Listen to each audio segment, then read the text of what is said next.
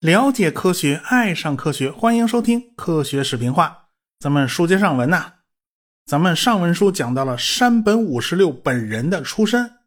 山本呢是在美国的哈佛大学上过学的。当时美国学习英语的日本海军军官呢就有七十多人，山本只是其中之一。后来呢，山本还担任过日本驻美国大使馆的海军副武官。所以呢，他就有机会在美国跑来跑去，到处参观。他初到美国的时候，给他最大的震撼就是美国居然没有白砂糖配给制度，你想吃多少随便吃啊！这在日本就没这个条件。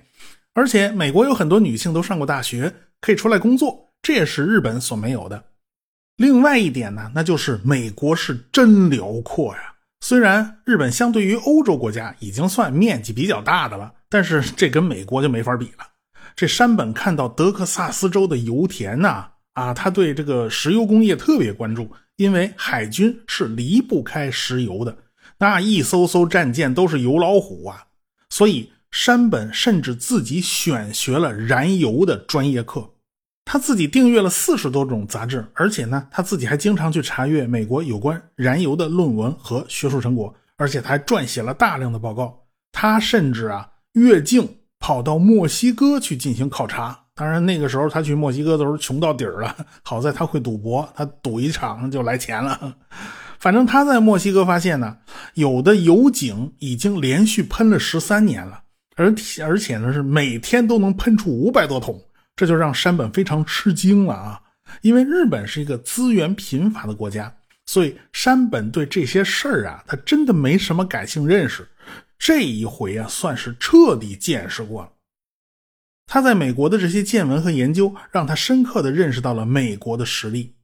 在一九二零年，美国的钢铁产量近八千万吨，占了全世界的百分之六十以上，比英国多三倍，比法国多十三倍。当时汽车产量占了全世界的百分之八十五，底特律一条街上的汽车恐怕就比全日本的汽车都要多了。在一九一六年到一九二零年间，美国的石油开采量占了全世界的百分之六十六点八，而且美国还拥有全世界百分之四十的黄金，是世界二十多个国家的债主。所以当时的美国不愧是世界第一工业强国。后来嘛，山本就参加了华盛顿海军会议的谈判，日后呢，他又访问了欧洲，参加了伦敦海军会议相关谈判。他在路过摩纳哥的时候啊。他去那个蒙特卡罗啊，他那个进赌场玩的一痛快，然后他就被人踢出来了，永远不与他再进来。他还夸口说，给他两年时间，他就能赢回一艘战舰。当然了，这里面是有吹牛的成分的。不管怎么说，这些海外见闻呢，让他开阔了眼界。所以，日本的海军和陆军的思维方式啊，它是不太一样的。起码山本就知道。凭借日本的资源禀赋，千万别跟美国人玩军备竞赛，那是玩不起的。日本过去的策略呢，就像塔防游戏一样，它要利用太平洋的巨大纵深，构筑多道防线，逐次消耗美国人的力量。当美国人的舰队打到东亚这边的菲律宾海的时候，那就已经是强弩之末了。于是日本人就可以在自己家门口打一场大炮巨舰的海上对决，以此战胜美国人。这种思维方式实际上是受了日俄战争的影响。当时俄国人从波罗的海舰队抽调军舰，绕了半个地球，跑到对马海峡，被日本人打得全军覆没。所以呢，日本人就长记性了，就觉得哎呀，这个模式挺好，我在家门口以逸待劳，多舒服啊！但是山本经过研究发现，这一招对美国人不好使，因为日本耗不过美国。但是海军里还是有很多传统分子认为，哦，这可不一定哦，我们未必耗不过美国呀？为什么呢？呃，因为美国人的战舰要考虑通过巴拿马运河啊，这个船撑死了也就四万来吨，可是日本人没这个需求，可以把船做大呀，咱们造那种高达七万吨的巨舰，比如说大和号、武藏号啊这种巨舰，咱们就可以凭借着质量打败美国人了。说白了，很多保守派的人士还是不相信天上嗡嗡飞的小飞机居然能把皮糙肉厚的战列舰给炸沉。当然了，山本五十六并不是这么想的。他知道，要想战胜美国人，只能靠创新、靠冒险。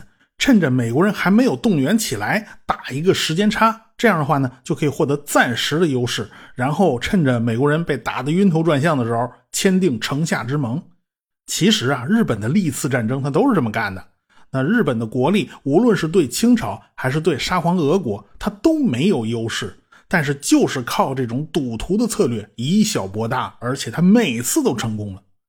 所以呢，山本回到日本以后呢，就开始关注航空业，关注舰载机。他认为海军航空兵就是战胜美国的创新性力量。在山本的推进下，日本就开始扩大海军航空兵的实力，比如说订购更好的新式飞机，加强训练。而且呢，日本呢也开始装备更大的轰炸机，比如说九六式陆攻。其实呢，这也就是一种陆基中型轰炸机。山本的想法呢是御敌于国门之外，就是靠远程轰炸机去对付美国的战列舰。当然了。日本人也得试试这种轰炸机到底能不能实现跨海攻击，所以第一次大规模使用陆攻呢，是在1937年的8月14号，日本的轰炸机编队顶着恶劣天气，对杭州和广德的中国空军基地进行了轰炸。九六式陆攻啊，被当时的国民党空军打下了不少，而且呢，还涌现了以高志航为首的一大批空战英雄。所以八月十四号也就成了当时中国的空军节，到现在台湾岛上依然还延续了这一传统。但是九六式陆攻仍然给咱们中国带来了巨大的损失，而且日本人的远程轰炸机的思路呢也得到了验证，只是轰炸机的水平呢还不够好，他们还需要更新的机型罢了。生产商三棱重工后来拿出了一式攻击机和零式战斗机，这里面前前后后啊都有山本的心血。当然了，从山本的角度来讲，最好是不跟美国人开战，这叫不战而屈人之兵，善之善者也啊！有一次，山本上厕所没锁门，别人不知道，一推门就进去了，一看他老先生正坐在马桶上看《孙子兵法》呢，所以这段啊他特别熟。其实啊，山本这种对美国的态度呢，他并不是孤立存在的，海军里边和山本持类似意见的人很多。山本后来和米内光政、井上成美组成了亲美铁三角，他们甚至是遭受过大量的暗杀威胁。是为啥呢？因为山本他老先生啊，你亲美你都是写在脸上的，你毫不掩饰，你太明显了吧？一九三七年，抗战全面爆发，日本人攻占了南京，进行了惨绝人寰的南京大屠杀，同时他们还攻击了长江江面上的美军炮舰。而且还用机枪扫射落水的人群，当时的日本人简直是杀红了眼，管你哪国人呢，我先杀了再说。结果，身为海军次官的山本五十六，这叫一难受啊，这叫一心疼啊！哎呀，不好呀，杀了美国人呢。结果他自己跑到美国驻日大使格鲁那儿去，使劲道歉去了。你叫陆军看来，这这这咋回事的？在陆军这边看来，哎呀，你山本，你这人要点脸不要啊？你不要脸，咱们日本皇军还要脸呢，你怎么能对日美国人这么卑躬屈膝呢？而且日本海军和陆军关系一直不太好啊，而且不仅仅是日本啊，其实美国海军和陆军的关系也没那么融洽，因为这些军队建立很早，一开始他就不是一家人啊，他有点争宠的关系，所以你去看。呃，美国陆军的军衔和海军军衔，那英文英文词汇都对不上，这些习惯都来自英国。英国的陆海军也是各自独立发展的，也是各有各的传统。这个就不像咱们了，因为咱们海军是从陆军里边分出来的，原来都是一家人呐。反正呢，就是日本的陆军看着海军不顺眼，这个海军看着陆军也不顺眼。日本搞的又是军国主义，那军队干预政务那是老传统了。到一九三五年。东京发生了二二六政变，结果海军马上派舰队进入东京湾，大炮就对着造反的军人。这军人可全是陆军啊！这海军看得陆军出丑，他自然是心里很高兴的。在那之后呢，日本就恢复了海陆军大臣现役武官制，也就是说啊，海军大臣和陆军大臣他必须是现役军人。要是军方对内阁不满意，他就会让海军。或者陆军大臣辞职，而且呢不派继任人选，是内阁部长你不能老空着呀，你老缺一人，按照制度填不上，那内阁就只能倒台，也就是说这个首相就领着大伙辞职，所以呢军方就变相获得了废立内阁的权利。本来海军陆军和内阁就是平起平坐的啊，都是直接归天皇管辖。现在这个内阁又不得不看军方的眼色，或所以那个军人呢就获得了极大的政治权利。所以呢，山本五十六他不管是亲美也好，还是怎么怎么样，其实这都是一个政治态度。而且山本也经常就国策发表自己的意见，所以日本军人和美国军人他不是一码事儿。因为美国军人最多就是对军队的战略战术发表意见。这国家决策轮不到他们插嘴，但是日本的军人可就不是这样了。不管是签订华盛顿海军协议还是伦敦海军协议，那山本都是参与的。他在军队里面是非常著名的条约派啊，他们还是支持遵守这些军控条约的。但是日本有些狂热的军人，他就非常不赞成这些限制军备的条约。在他们看来啊，山本这批条约派那就是卖国贼呀。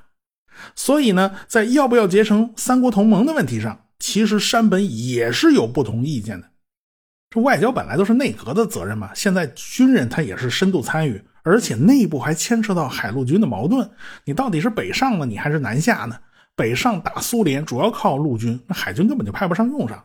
你南下打东南亚，基本上就是海军主导了，这个陆军充其量就是打杂儿。而且这还不仅仅是国家利益的问题，他居然还掺杂很多个人感情啊！你要知道啊，这个希特勒在全世界都有很多粉丝啊，他在日本也有很多粉丝啊。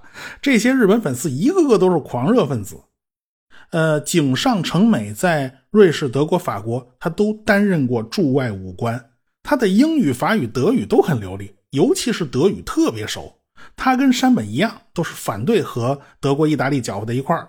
这时候坊间呢流传过一个段子，那就是井上成美对着一帮希特勒的铁杆粉丝的时候，他就拿出《我的奋斗》德文原版，把里边那个希特勒歧视亚洲人的段落拿出来念了一遍，一边念呢一边帮那帮日本的狂热分子做翻译，结果弄得这帮人脸红脖子粗，还没法反驳。他们也看过《我的奋斗》这本书，不过他们看的是日文版啊，哪知道这个翻译过的版本是个残本。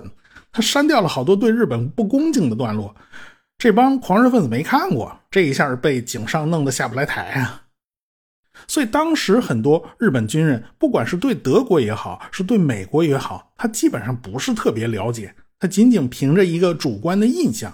如果你只是去看账面上的数字，似乎美国和日本相差并不算悬殊啊，不是凭着努力做不到的一件事儿。就比如说啊，美国有一点三亿人口，日本有七千三百万人口，也没差太远呢。但是当时美国奉行孤立主义，因为反正有两大洋保护嘛，所以美国当时的正规军也就三十万人左右啊。日本呢，经历了一轮又一轮的暴兵，它的总兵力当时已经达到了二百五十万人啊。好家伙，美国这么大个国家，居然兵力还没有日本多，而且美国经历了一九二九年大萧条。他也是元气大伤，此时的经济也还没有完全恢复，这也就成了某些日本人心存侥幸的一个原因。哦，美国好像也没有那么强嘛。但是只有亲自到美国去走一走，去看一看，去深入了解一下美国的方方面面，你才能理解呀，什么叫大国呀，什么叫超级大国呀。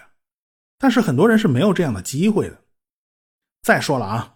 日本当时极其依赖美国提供的各种资源，呃，大量的铁矿石、废钢铁和石油都来自美国。日本百分之八十的物资啊，都是来自于英美势力范围。如果你非要站到德国那一边，和英美搞坏了关系，这些物资你上哪儿去弄？所以呢，山本是铁杆的亲美派。其实你不能说他亲美，他是为了日本的自身利益，反对和德国、意大利结盟。所以从很多方面来讲，这山本就特招人恨啊！他所以他经常收到威胁性的书信。那时候日本的少壮派军人是真的敢于下课上，他刺杀上级的事儿就屡见不鲜。二二六政变不就是典型吗？当时的米内光政呢是海军大臣，而且后来他还一度阻隔，但是阻隔半年就倒台了。他本来呢是想让山本接自己的班儿。但是担心呢，山本在东京树敌太多了，就让他去联合舰队当司令。这样的话呢，他就在军舰上办公，起码呢就比较安全了。在一九三九年的八月三十号，山本五十六参加了天皇亲自任命他为联合舰队司令长官的仪式。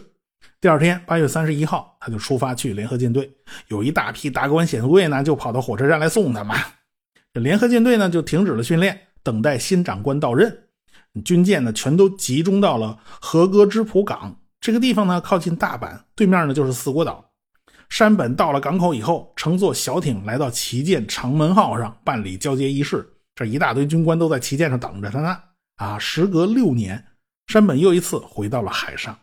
可就在这一天，山本听到了德国突袭波兰的消息，恰好就是他上任这一天。到了九月三号，英国对德宣战。六个小时以后，法国对德宣战，欧洲那边算是正式开打了。当时呢，日本距离很远，没受什么影响，而且联合舰队呢也照常出海训练。但是这个山本这个心就一直放不下。当时的旗舰长门号就停泊到了濑户内海的筑岛锚地。后来呢，山本还得赶回东京开会，那顺便就拜见了当时的近卫首相。但是山本对近卫的印象并不好。你作为首相，你怎么能甩锅给海军呢？是吧？你什么事都说自己不知道啊，都说海海军谎报军情，那哪行啊？不过当时的政府已经铁了心要和德国、意大利结盟，山本是拦也拦不住。到了九月二十七号，莱西三郎在柏林正式和德国的里宾特洛普、意大利的齐亚诺签署了三国同盟协定。啊，这松冈洋右和希特勒都在后边站着呢。这个协定主要就是针对美国的，虽然协定里面没提到美国，所以呢，日本和美国的战争看来就很难避免了。这是山本最不愿意看到的事儿，所以他憋了一肚子气，回到了长门号上。但是他是联合舰队司令官呐，他必须得未雨绸缪啊。你万一要打，他是不能拒绝的，上面下命令，他得执行啊。但究竟怎么打呢？其实早在1927年，就有人在琢磨这档子事儿了。这个人叫草鹿龙之介，在1927年的时候，他是霞浦航空队的教官。那个时候啊，草鹿负责讲授航空战术，呃，就连他自己都不知道应该从哪儿讲好啊，哪些内容合适讲，哪些内容不合适讲嘞。于是他就决定讲授一些关于航空的作战理论方面的知识啊。当然，那年头还没有什么能量机动这些概念呢。反正这些知识有点抽象，讲起来啊有点云里雾里，弄得不太明白。所以有些学生就挖苦他说：“这个草鹿教官讲的不是航空战术啊，那讲的是航空哲学。”就在这段时间，海军决定让高层军官到霞浦航空队去了解一些航空兵作战的相关知识，进修一个礼拜。其中呢，就有。永野修身和四岛健等十几个高级军官，草鹿龙之介呢就当主讲教官，到底讲点什么好呢？他就用飞机攻击珍珠港作为例子，讲述了航空作战方面的内容。过去日本总是想把美国引诱到西太平洋，到家门口和美国人决战。那要是美国人不来怎么办呢？那就只能去袭击珍珠港基地。因为珍珠港就是美国在太平洋里最重要的海军基地，可是你要袭击珍珠港，就只能靠飞机了。这就是航空作战的用途。这在当时呢，作为教学案例进行讨论是没问题的。全世界哪个国家你没有假想敌呢？类似这种藏在抽屉里的方案呢，不知道有多少啊！军校里面一天到晚都在搞这些玩意儿。草鹿当时明确说的就是美国。但是在印讲稿的时候下发的时候呢，就被换成了一个代号，换成了欧国。这样的话呢，那个比较保险，万一流出去呢，也不至于让美国人吃恼火，对吧？最后，这个讲稿印了三十份，下发到了海军的各个主要部门。至于山本五十六他有没有看到过这份文件，现在就很难说了。如果他看到了这份计划，他一定会在他脑子里留下深刻的印象。所以这个念头很可能就是由来已久，在脑子里面已经来来回回想了很多年，所以山本才对英国人对航空母舰的使用特别关注。奇西塔兰托港的成功是更给了他莫大的信心呢。一艘航母就能取得这样的战果，如果是多艘航母，岂不是效果就翻倍了呀？那效果是不是会爆棚呢？所以呢，山本就得盘算盘算家底儿啊。当时日本人手里有六艘航空母舰，那就是赤城、加贺、苍龙、飞龙，还有翔凤和龙香。哎，还有两艘大型航空母舰瑞鹤、翔鹤呢，处于建造阶段，还没下水呢。但是翔凤和龙香就比较小，它不能算是主力战舰。真正的主力战舰就那四条：赤城、加贺、苍龙、飞龙。日本人的飞行员那绝对是经验丰富，因为抗日战争已经打了两年多了。很多飞行员都得到过实战的锻炼。当时日本舰载战斗机呢是九六式舰战，虽然这架飞机的机动性是不错，但它依然是固定式起落架。起飞以后那个轮子没法收起来，这阻力是大了点啊，这一点上是减分的。日本的俯冲轰炸机用的是九九舰爆，起落架也一样不能收起来，所以这种飞机也只能算是性能一般。说白了，这种起落架不能收起来，都是上个时代留下的产物啊，残留了那么一点点痕迹在下一代战斗机上。不管怎么说吧，那日本人的舰载机还是比英国人强多了。英国人一直用的是双翼机、舰鱼攻击机嘛，那飞机你怎么看着都怎么像古董。日本人好歹是全是清一水的下单翼，我们可以这么说吧，就是学生超过了过去的老师。但是日本人呢，他也有两个致命缺陷，那就是舰载机飞行员的后备力量不足。那飞行员呢，他动辄就为天皇陛下尽忠了，他就损失了，这损失大了点不过在中国战场呢，问题不大，因为当时民国的空军它不算太强，它毕竟飞机也全是买的，它不能造，损失一架就少一架。而且当时中国空军用的飞机也比较差。当时中国空军用的是霍克二战斗机和霍克三战斗机，这俩呢也是双翼机。虽然这两架飞机也取得过一些战果，有的时候还能把日本的轰炸机和攻击机打得抱头鼠窜。拿高志航为代表的那些空军英雄们，主要用的就是这两种飞机。但总体来讲，这两种飞机是赚不到多多的便宜的。苏联呢，后来援助了一批伊十五双翼机，啊，还有伊十六单翼机。这两种飞机啊是很有特点。一十五呢，基本上还是上一个时代的产物，就是双翼机那种思路，机动性非常好，但是速度快不起来。一十六呢是下单翼，而且起落架可以收起来，所以它速度非常快。苏联援华航空队呢就是用这两种飞机。当时苏联吃不准，到底未来是速度快的单翼机是未来趋势嘞，还是机动性更好的双翼机更有前途嘞？咱咱吃不准，那咱咱就一样来一个啊，咱上战场去对比啊。他们的思路还停留在一战时期那种缠斗式空战的模式，所以这两种飞机在面对二战时期那些新锐战斗机的时候，呃，它就不怎么灵。日本当时的战斗机面对中国战场呢，其实压力还不算大，所以飞行员损失不算多。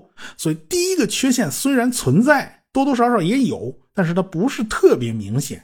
但是另一个缺陷在中国战场，呃，它就根本体现不出来。那就是日本的军舰普遍没装雷达，这个问题到了太平洋战场上，那就是非常严重的缺陷了，甚至可以严重到把其他方面的优势全部抵消。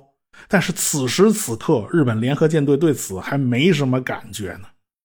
但是仅有现在手头这些飞机，山本五十六还是不足以完成对珍珠港的攻击，他在等待一种新飞机的到来。